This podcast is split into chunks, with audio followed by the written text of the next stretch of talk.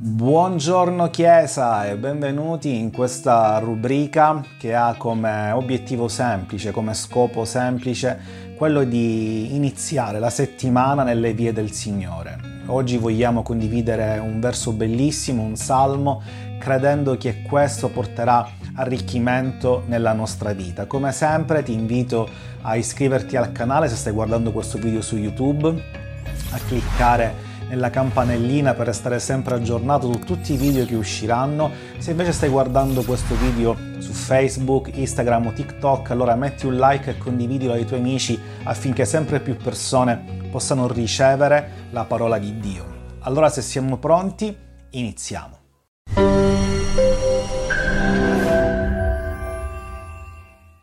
Salmo centoquarantacinque, leggiamo a saltare alcuni versi. Iniziando dal verso undici, dice così: «Essi parleranno della gloria del tuo regno e racconteranno della tua potenza, per far conoscere ai fidei uomini i tuoi portenti e il glorioso splendore del tuo regno». Questi sono i versi che mi hanno ispirato, che mi hanno ispirato per voi, che mi hanno ispirato per la Chiesa di Cristo. Dice la Scrittura: una cosa accadrà in questa settimana, che le tue labbra racconteranno delle opere potenti che Dio ha fatto nella tua vita. Ed è proprio così. Sentivo forte che lo Spirito Santo vuole cambiare il nostro linguaggio, cambierà le nostre parole, faremo discorsi diversi rispetto a quelli che abbiamo fatto forse fino a ieri, perché saranno discorsi di fede. Noi vedremo la manifestazione della potenza di Dio. Qua dice: essi parleranno della gloria, cioè Dio manifesterà gloria nella tua vita, gloria nella tua casa, gloria in tutto ciò Per, le, per il quale tu stai lavorando, stai faticando. Il Signore manifesterà la sua gloria. E poi aggiunge in che modo lo farà. Leggiamo il verso quindici. Gli occhi di tutti guardano a te con aspettazione, e tu dai loro il cibo a suo tempo, apri la tua mano e appaghi il desiderio di ogni essere vivente. Questo è quello che Lui farà.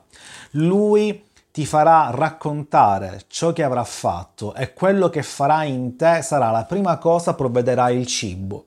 Dio si prenderà cura di te.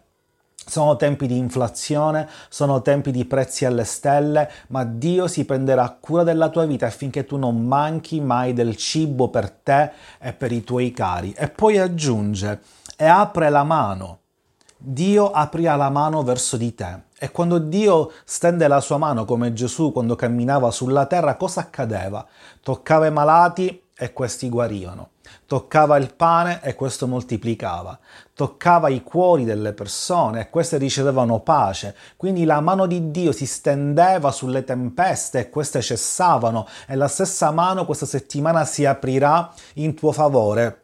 E tu vedrai con una sola parola il soprannaturale. Comincerai ad avere la vista aperta sulla terra promessa che presto vivrai per intero, vivrai al cento per cento. E alla fine dice: e tu appaghi il desiderio di ogni essere vivente. Questa è la terza cosa che farà. Ti darà cibo, aprirà la sua mano e poi appagherà i desideri del tuo cuore, cioè risponderà a vecchie preghiere non ancora esaudite, perché vedrà che in te è rimasta la fede, è conservato la fede, come abbiamo visto nel culto di domenica, e questo è tempo di esaudimento. Abbiamo dato una scintilla al Signore la settimana scorsa, che è la preghiera perseverante, e Lui appagherà i desideri del tuo cuore. E come avverrà tutto questo? Se ti stai chiedendo: pastore, come posso vivere anch'io, che è la prima volta che vi seguo, tutto questo? Lo dice il verso dopo, verso diciotto.